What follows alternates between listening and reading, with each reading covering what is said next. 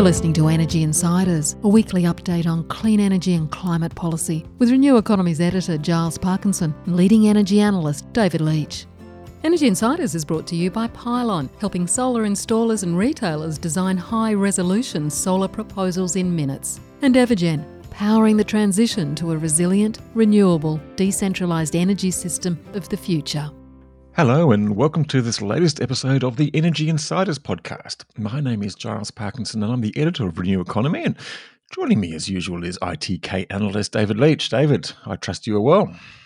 I am well, thanks, Giles. I trust uh, you're recovering from your illness. We seem to spend a lot of time talking about health, but I guess uh, since the average nation in the world spends about 9% of its GDP and probably about 10% of its conversation speaking about health, that's not so unusual. And I'd like to. Uh, hope all our listeners are, are, well, and I'd like to have a special a welcome to our very special guest uh, for this episode.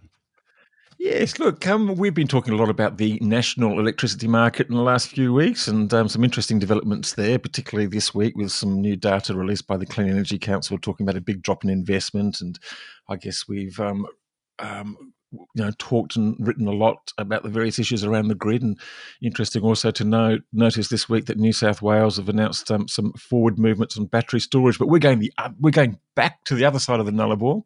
We've had the energy minister state energy minister Bill Johnston join us um, in recent months. And today I'd like to welcome Dean Sharafi who's the general manager of system development or systems management at AEMO in Western Australia.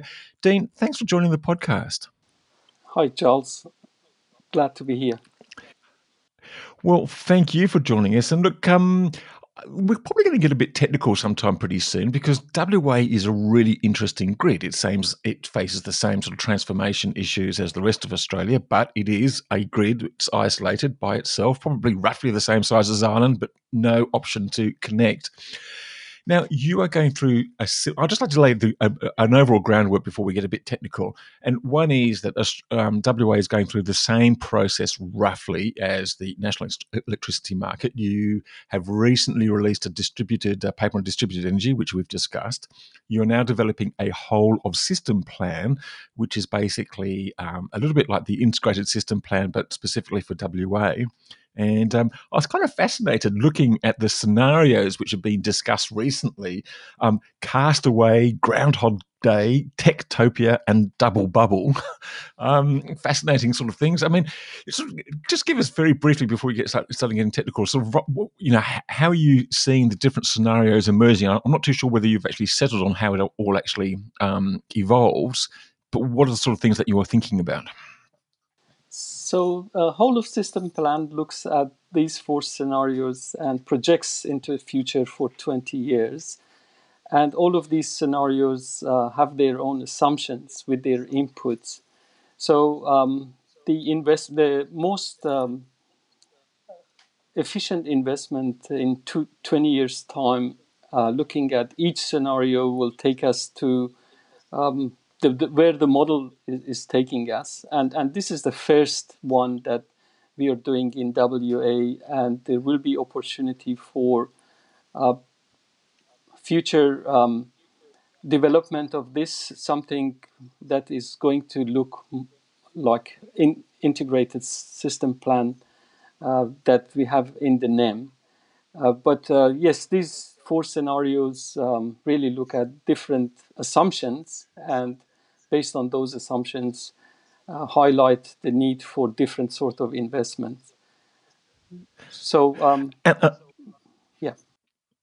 yeah, and I'm just wondering what you can sort of tell us about the sort of the pace of change. I mean, in the um, in the um, AEMO's integrated system plan, basically four out of the five scenarios point to a rapid exit of coal over the next 20 years and a replacement by renewables, and it could be anything to to a level of 70% renewables to just over 90% renewables by 2040, which is an extraordinary transformation. So much so that I think the um, AEMO has described it as the quickest in the Western world, or the quickest in the world in WA, what sort of numbers are we talking about? I mean, you are an isolated grid, so it is a different scenario. But roughly, what sort of numbers are we talking about, say, 20 years hence? Are we talking about going from 10 or 15% renewables to a level of 50 or 60 or 70 or above? Um, is, is there any sort of any numbers that you can share on that?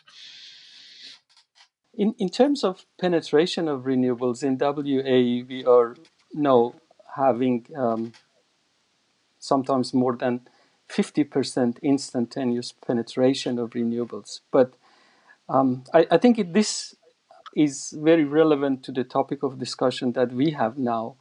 What can be managed going forward? So projections are projections. So you can have different assumptions, and then um, the, the model shows you what that will look like and, and what's the most efficient of generation mix that you will have in 20 years.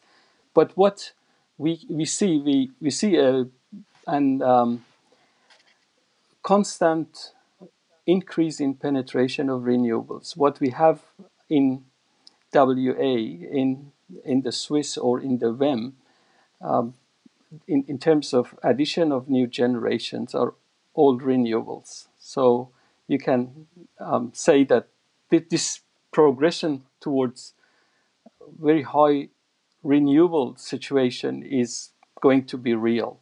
And I'm not talking only about the whole of system plan. I'm, I'm talking about what we see. Um, this projection has started, um, let's say, from 15 years ago up to now, and, and we can see that in, in the in future there will be more share of renewables in the energy mix going forward. So, I'm, so I'm, I'm, trying think, not to. Oh, sorry. Yes. No, I'm trying not to really focus on whole of system plan only, but what we, we have seen so far and, and what we expect to see going forward.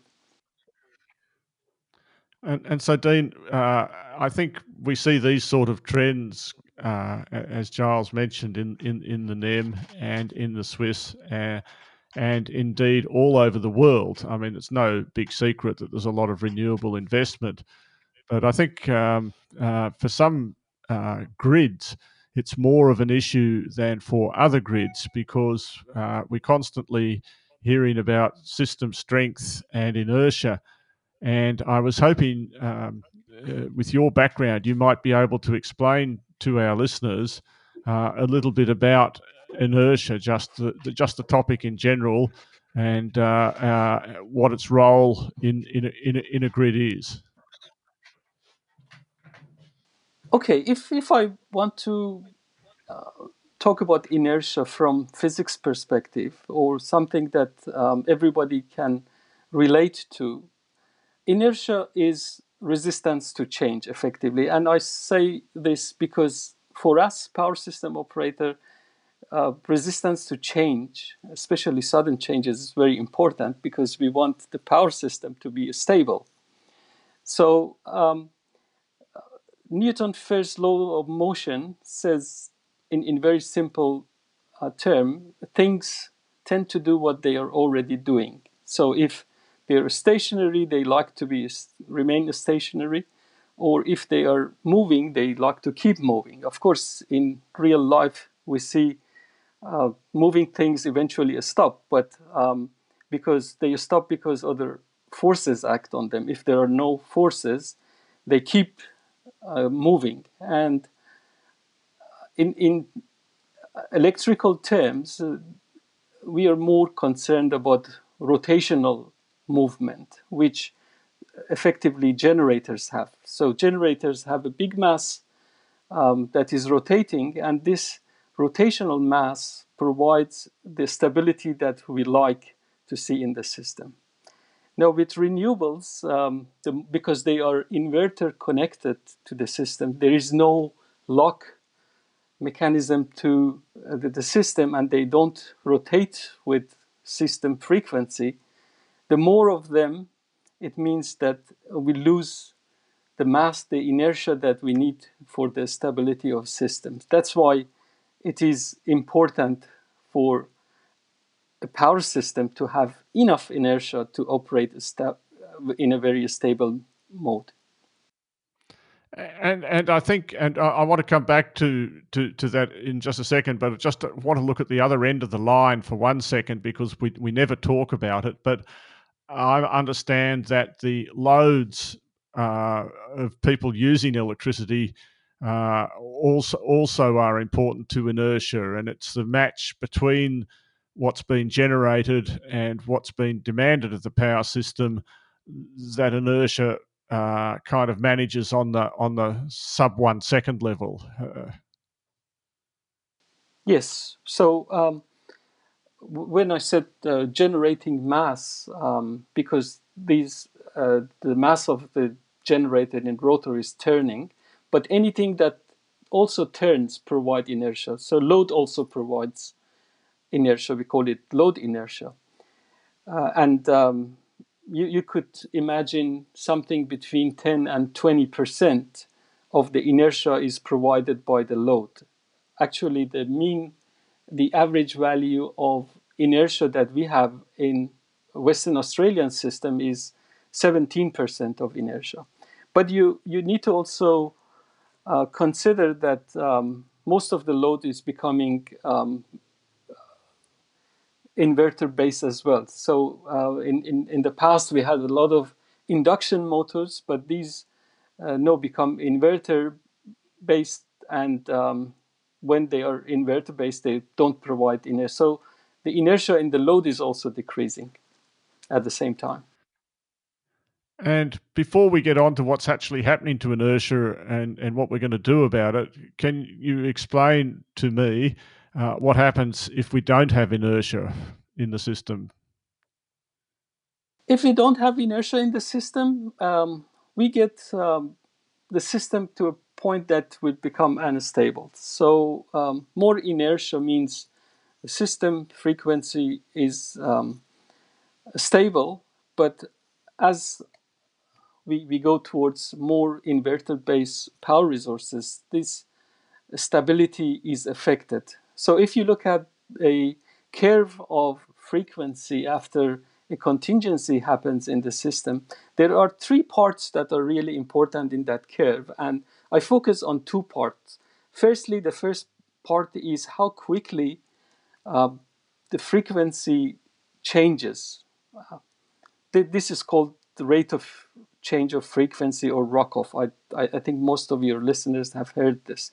So if it uh, falls too quickly, that's not good. So um, uh, something something will happen, which I, I, will explain. The second thing that is important is how deep uh, this frequency uh, declines. So the, the, the last point of uh, frequency decline when it comes back, it's also important because at that point, if we have protections in the system that uh, gets rid of some load, uh, some um, designed load that uh, they disconnect, and our objective is to keep serving the load. That that is not good.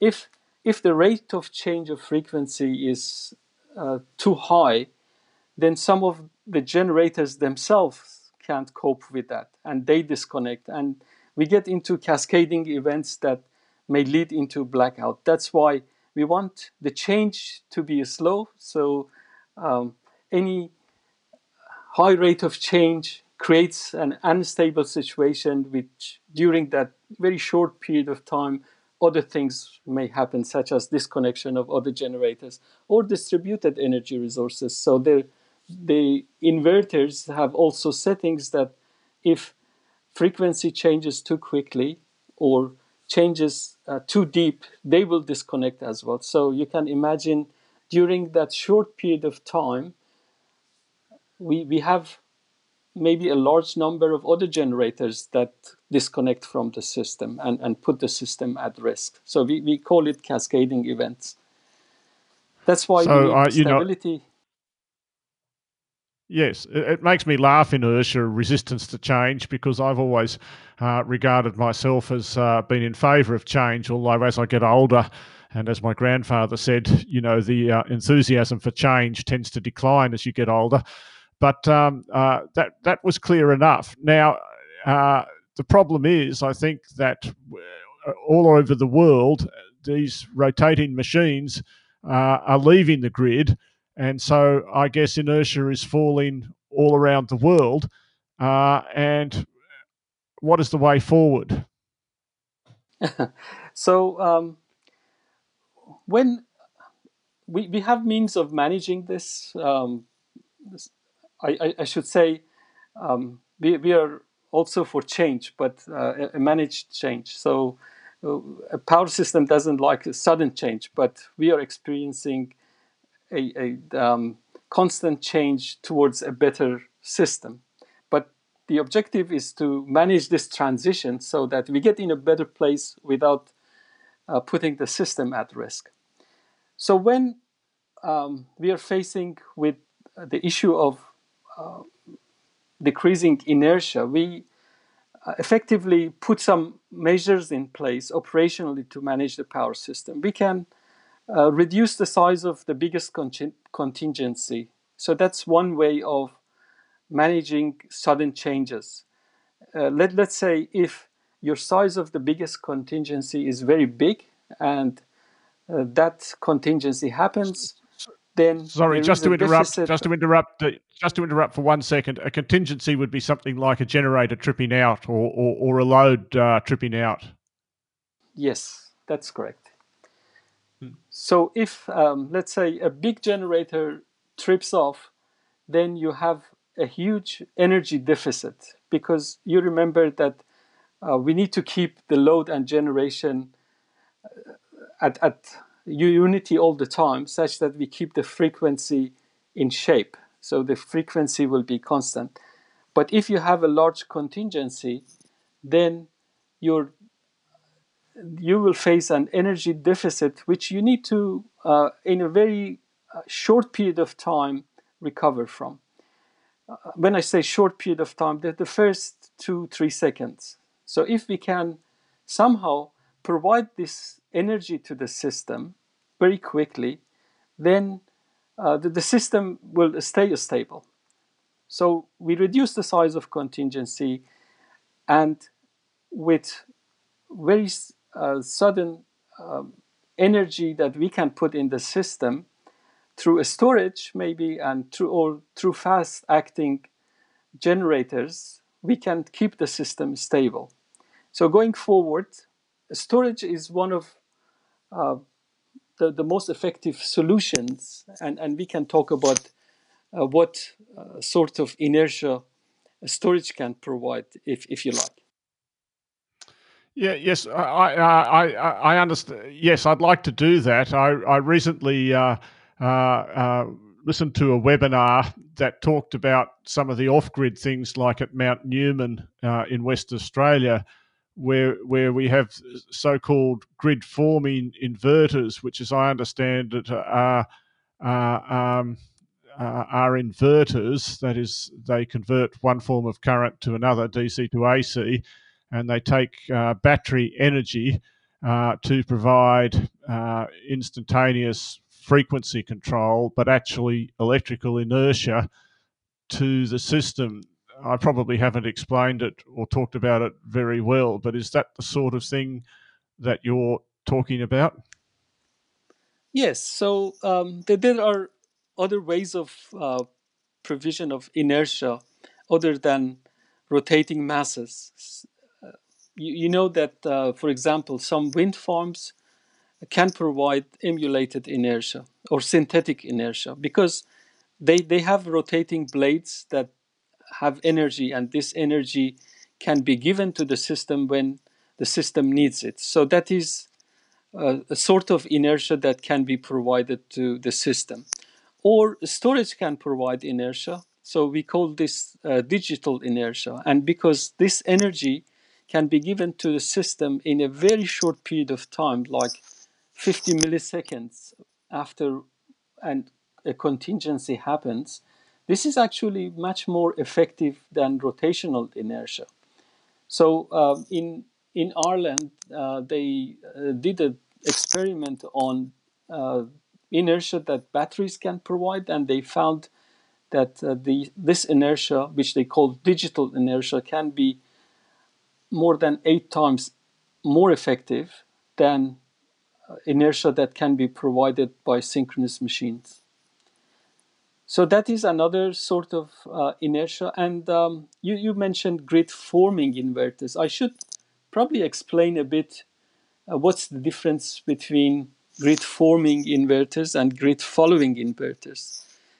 what you see um, most of the time or up to now have been grid following inverters. So these inverters can take a reference from the stable grid, so it's reference from voltage, and then uh, the inverter actually um, uses this reference from voltage and frequency of the grid to push power into the grid, acting like a, a current source. So they, they called grid following because they follow the grid, so they need a very stable voltage to do that. But as the share of inverter-based resources increase in the grid, the voltage on the grid becomes less rigid. So um, it, it's the, the stability on the grid voltage becomes less and less. Therefore, um, it, it's it's a controlled theory. So if you if you have a fast moving reference, you only need to trace it or can trace it with even faster controller. So you need something when the share of renewables, um, I shouldn't say renewables, I should say inverter based generation um, gets very high on the grid because the stability is affected. You need something different because um, the, the, there is no um, stable. There's nothing to follow. The there's, no, there's no there's yes, no no voltage exactly. source anymore. So so so so there's nothing to follow. So every, everyone just starts doing their own thing, and that doesn't work anymore. That's right. That's right. So grid forming inverters can act independently, and and you you know with um, power electronics you can do almost anything you you want, so long as you you know what needs to be done. You, you don't need a reference from the grid, but you can um, inject, um, you, you can apply voltage, you apply your power, inject your power into grid with, with a voltage that doesn't need a reference. So th these are grid forming inverters and they can provide some level of inertia. They can they can mimic um, synchronous generation in, in, in most of the functions that synchronous generation can do. Is, is there anything that they act? I understand that mathematically, when I say I understand, I have read that the actual they can provide effectively mathematically equivalent inertia. But in, in, your opinion, is there anything that a, that a grid forming inverter, and we don't have very many of them uh, on the grid uh, here in the NEM, but uh, or I don't think anywhere in the world. But is there anything they can't do? It it really depends on the capability of the electronics uh, in in these inverters. So they they can provide um, as as you you, you mentioned, they, they can start if they have um, uh, storage. They, they can even start the system. So um, they they can um, work independently and they can connect with other grid forming inverters in a sort of microgrid arrangement. But th- there are still some uh, functionality from synchronous generation that can't be provided by just inverters. For example, uh, we, we need um, short circuit ratio that it's it's it's it's an inherent um, capability of a synchronous machine that this is electromagnetic theory that can inject up to six times uh, rated current into um, let's say lines when there is a short circuit so there, there is a, still uh, capability of um, these inverters to provide to that level of short circuit. But you can you can question would that level required in the future? Probably not. So I, I, the um, capabilities that I have seen, they can inject up to two times of rated current into uh, during uh, short circuit situations, but not to the level that a synchronous machine can do. Yes, I, I saw that in, in the webinar, and I was interested to understand uh, the significance of, uh, of, of, of that. So so there are some limitations, and I'm going to hand back to Giles because uh, I'm enjoying this a lot, but I'm not sure that all of our listeners necessarily completely wanted to sign up for for a course in, in, how to run the grid. Although I've got to say, I find it it's a fantastic explanation, Dean. I, I'm enjoying it out of sight myself. Um, um, but I, I, I, the sort of question that comes to my mind is if we had a lot of these grid forming inverters, and um, you might need some pretty sophisticated software uh, uh, to make sure that everything was still working and to keep the system uh, in control. I mean, would you be happy, for instance, in in in in West Australia, in the SWIS, to see uh, I don't know households starting to put their own grid forming inverters and batteries uh, on in, instead of grid following ones? Would would that raise any issues? I don't see any issues with um, grid forming inverter. I think uh, grid forming inverters are part of the solutions that we need to enable more renewables to connect to the system. As you know, this is a spectrum. So up to let's say 30% renewables, you even may not sense uh, any issues. Between 30% to 65%, you um, have issues with, as, as we are discussing, with inertia and a spinning reserve.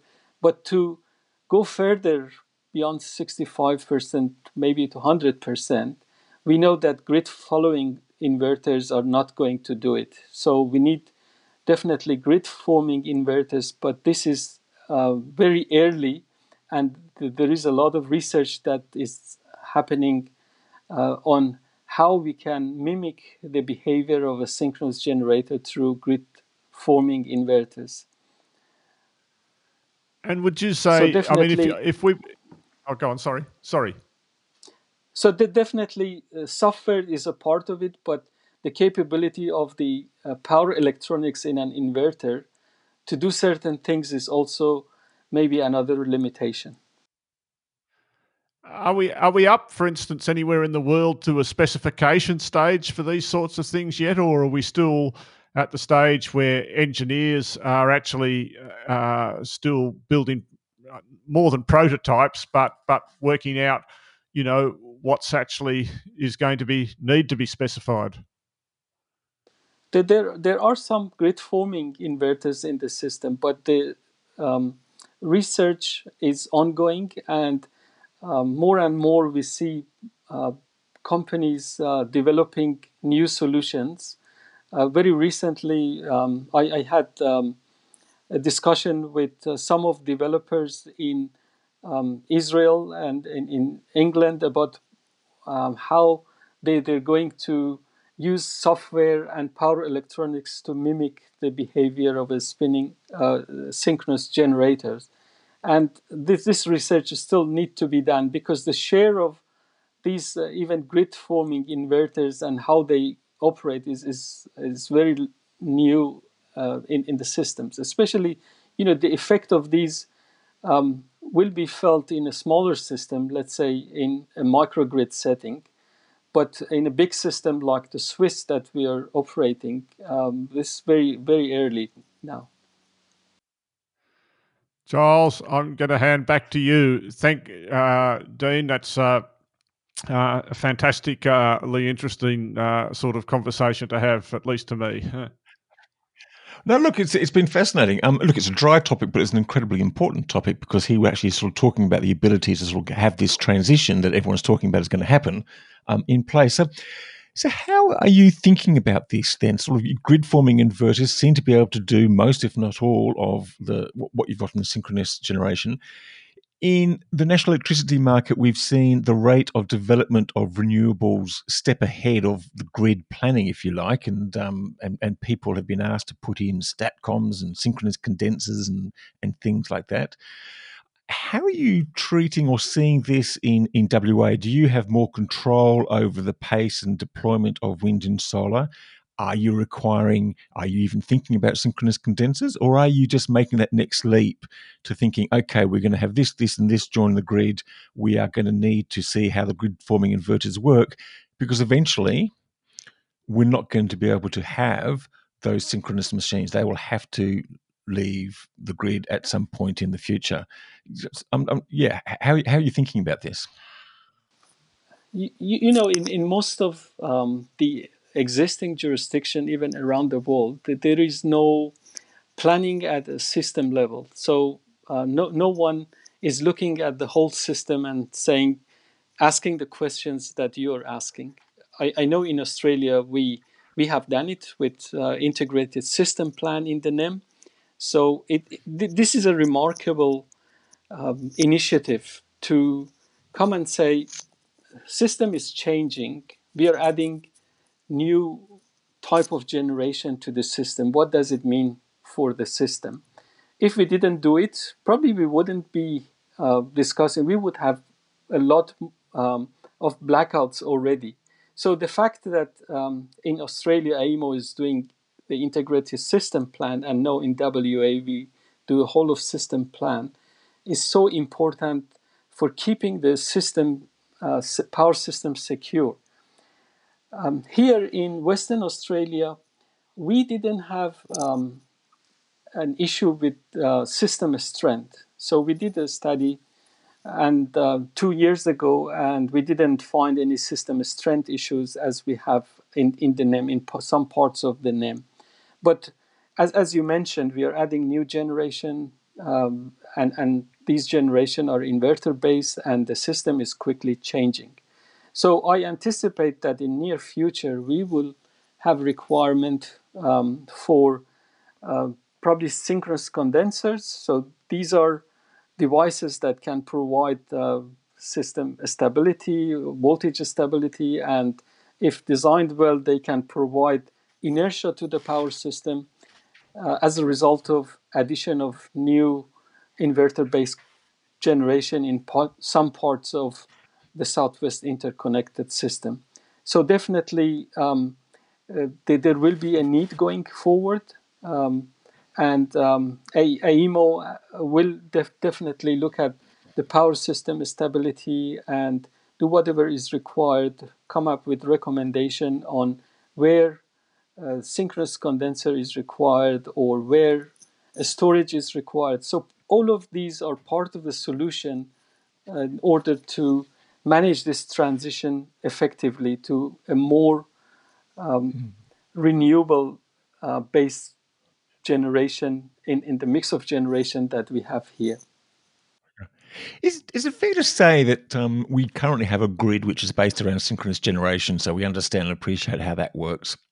We can imagine how a grid, a, an inverter-based grid, might work in the future, and we've probably seen it at very small levels with off-grid installations and, and, and things like that, and even some larger grids. So we can imagine, and we, we can see the theory of it, and we can understand um, how that might work. Is the biggest challenge though actually managing that transition? You're going from one complete system from to to another one, and because it's an essential service, you can't really have it. You can't afford to have it not working at any particular stage, because people get really grumpy because they've got no power. Um, so is that where the difficulty lies? Not so much in having a new system, but in actually making that transition from the old to the new. Absolutely. So the um, challenge is how to get there um, safely without uh, putting the system at risk. So we know um, we, we know even 100% renewables is achievable. Uh, we, we have seen it in, in some parts of the world, but they're they're interconnected. So let's say uh, one province in China ran on renewables for a whole week, or we have seen um, in, in South Australia. No, the share of renewables sometimes uh, is really large, but they are interconnected with other parts of the grid. So we, we know it can work, but how to make that happen and at the same time provide stability to the grid and run the grid securely. So, so, so this is challenge that um, AEMO is um, always looking at how we can make that transition safely to that point. And, and inertia is, is not the, the only issue. So as, as we mentioned, the system strength is another issue that uh, we, we need to deal with, stability issues. Uh, there, there are things that we need to manage in, in this transition. And and the stability and the, the voltage, and you mentioned the short circuit ratios, and I was interested. Uh, and just to remind that uh, synchronous condensers uh, or spinning reserves can provide short circuit ratios. That's current injection six times the, the fault level, if I've said it right, versus uh, an inver- a grid inverter, for instance, that might be two times at the moment. But you also said that that might not matter so much in the future because I guess if you had these uh, grid forming inverters or whatever they are st- stuck all along the line at different places, not necessarily costing all that much individually, you mightn't have so many faults and you might be able, you might need such a big fault level current and the system conceptually could be more resilient than it is now. Yes. So um, historically, we, we have designed the system uh, such that we, uh, we we knew what would be the impact of uh, contingencies on the grid. For example, if if there was a fault, we knew how much fault current would be um, available on, on a specific line, for example. So the protection of the power system was designed at the time with that sort of fault level. Now fast forward to future when there is no synchronous generation and all the generation generation are inverter connected, we may not need um, that sort of fault level uh, to uh, de- detect fault in the system. We it, it will be a whole different ball game. And for, for example, um, the, the power system of future may not even need to be earthed because earthing was introduced into power system very early because uh, they, they couldn't detect a fault when there, there was a fault uh, they, they couldn't detect the fault so they thought if we earth it and this way we get a fault current we can detect faults but in, in future, if there is no need for that, power system may be run unearthed. And I'm not talking about maybe 50 years from now. Uh, it's not in my lifetime. But uh, imagine a power system that is not earthed and it's, it's, it's safer. Uh, you, you can see birds on the transmission line and they, they, they, they're not um, affected by the power. Uh, if if the whole system becomes unearthed in the future, then the safety will improve. If if we don't have fault current, then there is no need to have this sort of protection in the system because, well, there won't be fault currents, and the system so, don't know be definitely. Uh, yeah.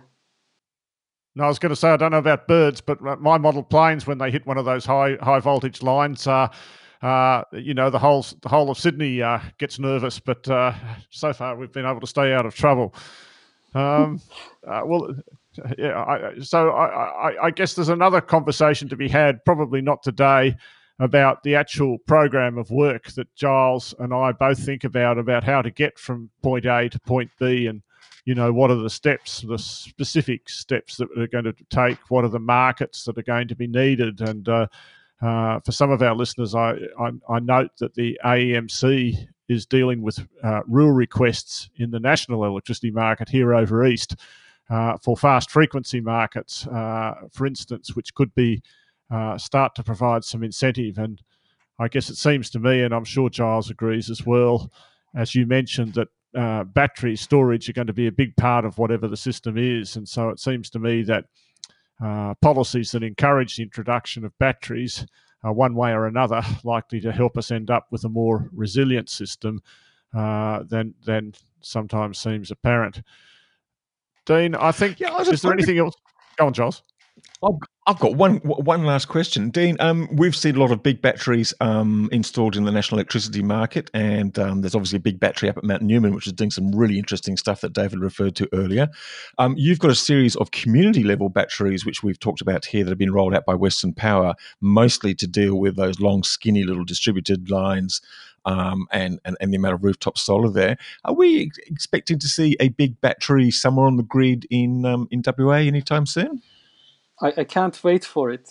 Um, def- definitely a, a, a, big battery, a larger scale utility connected battery is what we need in near future here, and I hope that um, somewhere along the line, uh, this um, the, the, market setting and everything works for a, a, huge battery to connect to WA. I, I will sleep much better if we have this battery in place. and presumably that's what this whole of system plan is about, sort of defining the rules so you can actually encourage those batteries to connect because you've got to unlock their value stack because they can do so many different things. Um, and, and, and that's what that plan is about. And I guess um, my, my second question is Will you then be actually putting out a tender for a system wide battery, or will you just be seeking to watch other um, renewable or other developers just looking for a market opportunity? Is, is, your idea to create the market through the whole system plan and, and, and wait till they come, or actually sort of um, a, bit a bit more central planning? As, as you know, in WA, uh, we are also going through a reform of electricity market here. Uh, we have, um, in addition to the energy um, revenue that is in the name here in WA, we have a capacity market.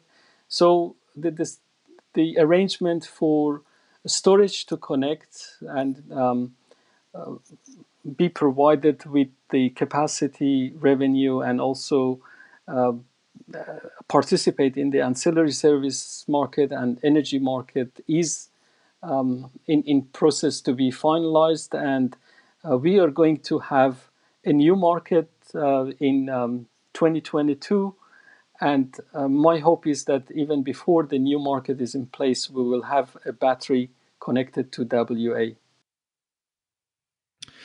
well, we look forward to seeing that. Um, Dean Sharafi, um, General Manager of System Development at AEMO in Western Australia. Look, thank you very much for joining the um, joining the Edge podcast. It has been technical, but it has been um, very insightful and uh, very informative and um, critically important to sort of understanding the way forward. So, thank you very much for joining the uh, podcast this week. Thank you, Charles. Thank you, David. Thanks very much, Dean, again. And you have been listening to Energy Insiders. My name is Giles Parkinson. My co host has been David Leitch. I'd just like to thank our sponsors, um, Evergen and Pylon. I'd like to thank all the listeners for tuning in once again. We do enjoy your support. Please, if you do have a review or any feedback, either send us a direct email or leave a comment on your favorite podcast, podcast platform. And um, we'll be back again this time next week. Bye for now.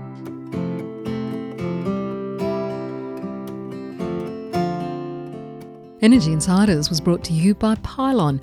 Pylon provides easy to use solar design software for installers and retailers with pay as you go pricing, no monthly cost, and no lock in contracts. Join Australia's top solar companies who trust Pylon to design high resolution, CEC ready solar proposals. Energy Insiders was also brought to you by Evergen, the market leading renewable energy software business that optimises the performance of residential and commercial solar and battery systems.